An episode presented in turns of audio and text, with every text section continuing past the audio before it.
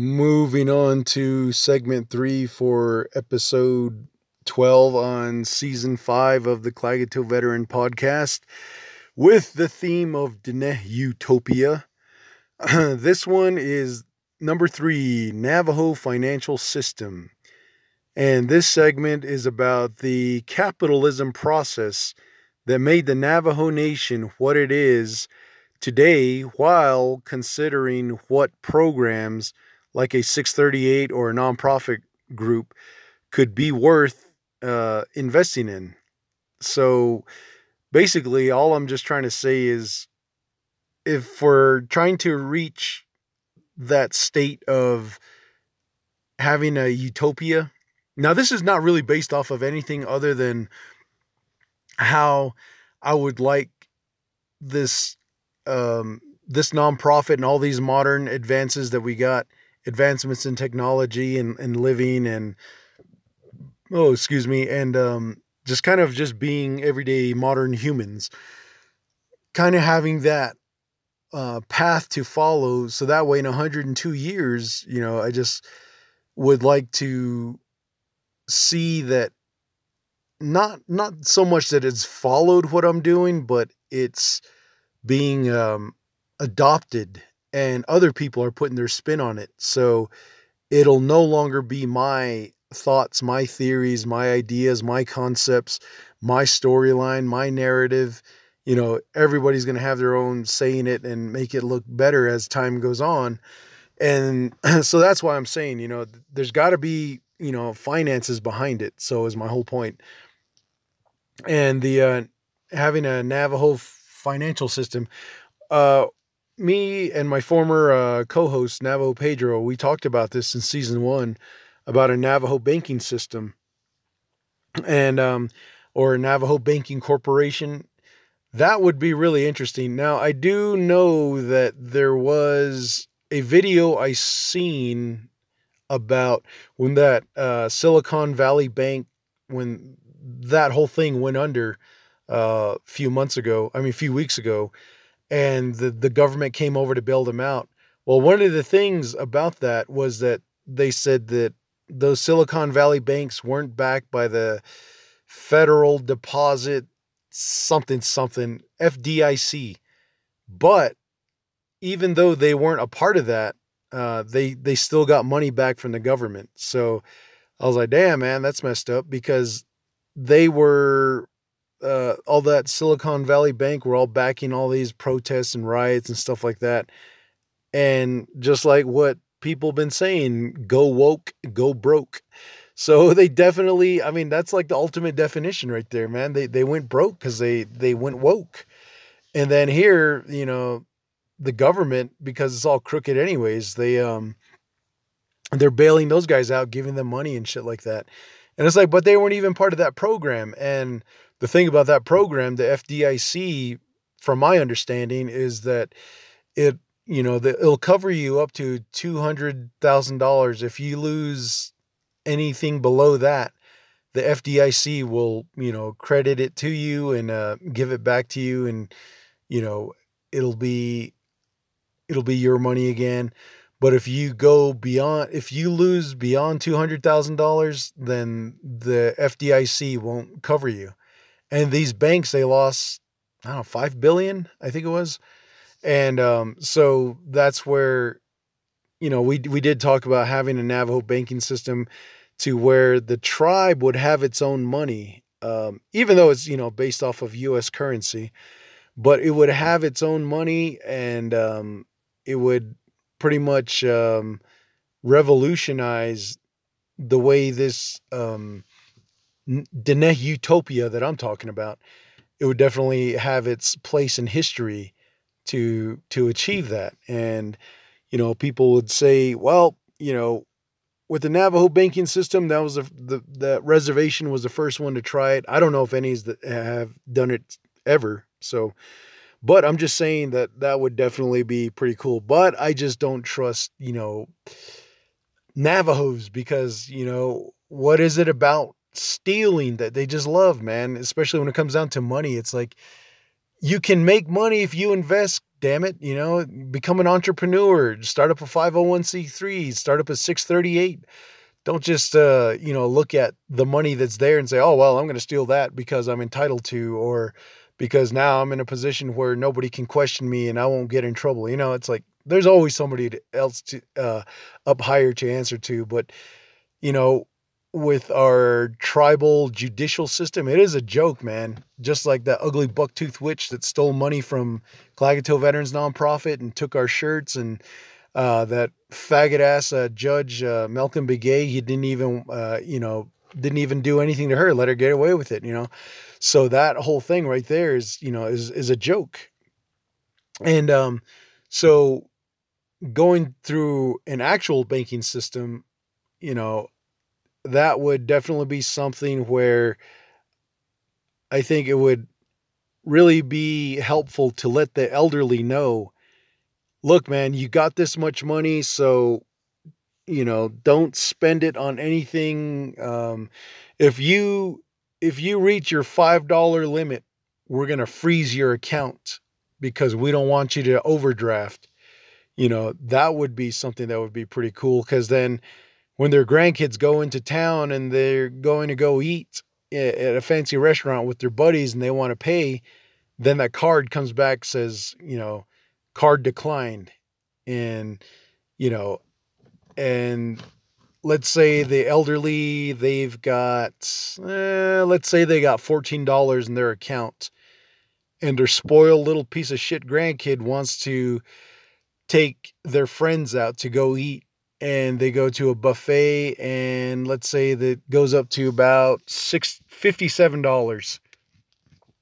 Well right away automatically the navajo banking system would stop that you know um, that transaction. So then they're kind of screwed right there. So that's the type of thing that i want i i wish to see and i hope that it happens but if it doesn't that's all right. And if someone says, "Well, native ravager, that type of shit ain't possible," the you know you'd have to go through the courts, um, you'd have to go through legislation you, to change all this. You got to go to the main bank of you know of the United States. You know, you got to make a difference. I mean, not make a difference. You got to set up set up your pitch there and let them know what's up. You know and all that i would just be like well you know it's just a thought man. You know it, it's good to have different thoughts. It, it keeps me from thinking about you know all the all the money that i lost so far you know just just living out here on the res you know. Where we all get suckered in you know nobody's perfect. But um you know that's where i definitely would like to see something like that. And then also um with uh John Boyden, you know, I talked about him before where he became like the first um well, the first white guy to be a part of the tribal council just to get that uh, coal mine coal out there, Peabody coal mine um, out in um uh shit was that Black Mesa.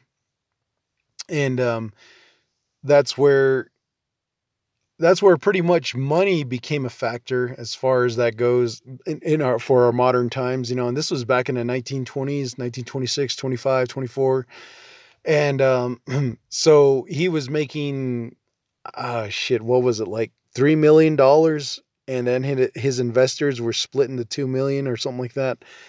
But he was making a lot of money off of that uh, coal mine. And then when however he worked it out with the local natives he told them oh yeah you guys will get some money and he only gave them like uh, i don't know like 75 cents or some something like that. It, it was like a really low cut deal and so it, him and his family and their bros you know they benefit off of all that and while these navajos up in that area they're just like wait what happened? Uh, where's our money? You know and they're like oh well you already signed a contract that you know you won't get any money. And they're like well you know i was promised and this is what i was told. And it's like yeah but you see this you put your thumbprint here and that's what means that you agree. And they'll be like well i don't speak i don't read english you know i don't know what the fuck that says you know and then they might be like well that's too bad that's your fault. You don't speak english you got suckered out and case closed leave us alone uh, have a good day you know. So that's another reason why that um, you know, I wanted to become the Klagetoh Veterans uh, commander. You know, I did tell the the local yokels that um, if they put me in as commander, I'll conduct things in English and it'll be done faster. But I'll have interpreters to really get the more technical jargon down, and that's uh, you know, and that's where it would you know really help. But they were like, oh, well, you know, we need a commander that can speak Navajo and, you know, he can do all this and he can speak it fluently. And it's like, oh, what the fuck ever, man. All right, fine. Hey, you know what? You want this dude? Go for it. So now there's nothing going on. So that ain't my fault. You know, I, I did try. And then, um, so the other thing that, uh, about this uh, Navajo financial system as far as trying to reach that Diné utopia that I'm thinking of, and uh, was the land resources. That's like a big thing right there, man. We got to really, uh, we got to really be smart about it. How much to sell, how much to keep, because there is a lot of uranium on the around the reservation. And you know there are some places where they already struck oil, so those families they don't got to worry about shit. They get royalties off of that. And even though they don't own their land, you know, that that's fine by them as long as they got that money. But for everybody else, you know, it's like, well, you know, we have there's uranium, but if you take that, what what what then happens to the land because if they start digging for that uranium and they find another precious uh, resource in there, they're going to be like, oh, well, you know, now we got to find a way to get this. And we'll have these guys sign, sign this contract. We'll fill it with so much mumbo jumbo that the, or legal mumbo jumbo that these Navajos won't know how to read it. And, you know, they'll just sign it because they'll get frustrated and they'll give up. And they're like, oh, okay, yeah, go ahead. You know, then next thing you know, there goes Navajo land. It's all shrinking, shrinking, shrinking. And people are getting, getting money and they're getting in car accidents because they're being cursed or, you know, their family members are just being cursed with alcoholism and um, you know causing crashes or just dying from it and all that stuff. So it it's a very delicate dance in a way, but at the same time, um, you know, another thing that makes me wonder uh, about this, you know, the Navajo financial system that we got currently is the the stock market the Navajo Nation veterans, uh, they have their own account with the stock market, New York Stock Exchange. And from the way I hear it, um, we're not allowed to touch it, but it's there. And our stockbrokers that are watching over it, they're the ones that are buying the new suits and driving the brand new cars, the sports cars, and they're living it up. And while we're over here struggling, and I don't know, I don't remember who was the one to put that in motion, but somebody did that. It might have been Peterson Zah, um, but but then again, I just don't remember. It's, it's, too much research to do. You know, I'm trying to keep up. But um, so what ended up happening was that money got sent over there, um, and then people just kind of forgot about it. Later on, somebody just happened to stumble upon it and checked it out and found out there was like uh, four billion dollars that it grew into, or something like that, three or four billion. And so that's where it all started to raise up ass hairs, and everybody started running around like, "Oh, how are we going to get this money? How are we going to get this money?" And then somewhere in between there, that's where uh, the the money was taken out and taken to um, Twin Arrows to build a casino on the promise that they would give it back to the veterans, and then what do you know? To this day, nothing. And nobody's really checking up on it. And I figured that would have been something our current uh, Navajo executive director would be doing, you know, going down there and saying, "Hey, look, man, you know, we're we're tired of this shit and we want that money because, you know, we're all suffering here and, you know, we need to get shit done." And that would have been very beneficial, you know. It, it would it would have at least helped out in some way, even if uh, even if the the casino didn't give us the money, it would have been great just to know that somebody had enough guts to actually go over there and you know inquire about it. And the fact that you know the tribe has all this money for the veterans, but yet they can't touch it. I mean, what kind of stupid garbage is that? So that's why with this nonprofit, you know, I've been trying to build it up, but you know, I keep falling into these um, uh, situations where I have to hurry up and wait. Excuse me, and then um, you know, like our our Klagetoh um, commander, you know, there ain't much he can do anyways, and it's like, and I don't want to tell him what to do because for one thing, he'll feel emasculated, like, uh, oh, this younger guy, he's, he, you know, he's he's he's um making me look silly because he's out thinking me and he's telling me that I could do this. Or he could be like, well, that's too much work. I don't want to do it. You do it and then tell me the results so that way I can take the credit for it later once you're done. So that's pretty much the type of uh, relationship that would, you know, you know, arise from that. So, um, so the only thing I could say that could really help out this agency uh, as far as Fort Defiance Veteran Agency goes, is probably to turn it into that 638 program, and they um, they would get money directly from Washington D.C. rather than it filtering to the Navajo Nation and then going through the executive and the legislative and possibly judicial and and then slowly starts to disappear by the time it comes down to the veteran it's like oh well we don't have enough or you can only apply for $120. You know, it's like, what kind of bullshit is that? You know? So that's why looking into this, if we, if the way I'm thinking, if we want to reach that Navajo utopia to have um, life better and to be the way it was, you know, these are some of the things that I think would contribute to it. And I, like I say, you know, if I'm wrong, I'm wrong. I really don't care. I'm not trying to be right about anything. I'm just, I'm just trying to run my mouth and just kind of give out content and uh, just let, uh, let you loyal horn toad listeners uh, arrive to your own conclusion and possibly if you can improve it, then go for it, man. Go do it. You know, everybody's got some certain special gift eh, that they bring to this world. So, if all these gifts work together, yeah, yeah, shit, anything is possible, you know. And anyway, so that's where I just wanted to make sure that um, I get that out of my system because uh, as far as finances go, you know, we do a pretty terrible job at keeping track of money. And then to make things worse, um, that, trying to ask James Jones to come to Nav to the Klagetoh chapter house and do his presentation on um, Navajo veterans financial um, financial ah shit what was it? Financial class. Like how to be more responsible for it. Right there that's where uh, he ended up charging us $3500 as a quote i was like oh shit so i you know stuff like that that's where i'm like you know you want to help out your people but then at the same time if you do, they know how to take advantage of it and they know how to screw you over in a way. And while James Jones is over here trying to say, look, man, this is what I do, this is what I can help out with, you know, it's like, oh man, it's so awesome. It's just, you just charge too goddamn much there, buddy.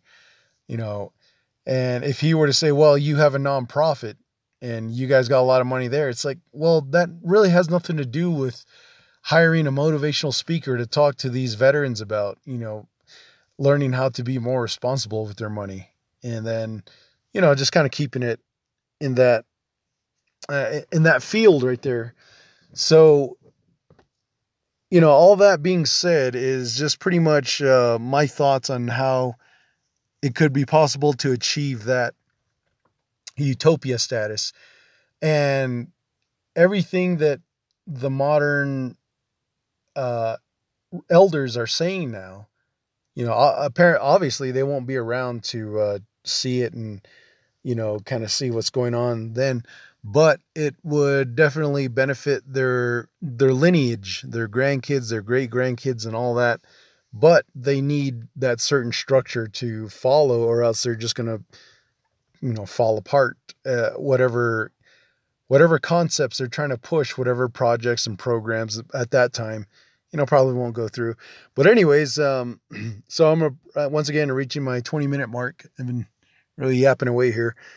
Uh, so that was pretty much my take on the the current Navajo financial system being that foundation to build off of to get ready for the next group that wants to try something and or they might have the abilities to do it the smarts and the technology to do it. But anyways uh, that's going to do it for that segment. So let's go ahead and jump on to the fourth segment of this uh, episode 12 and we'll get that started get that going and this one coming up will be futurized domestic violence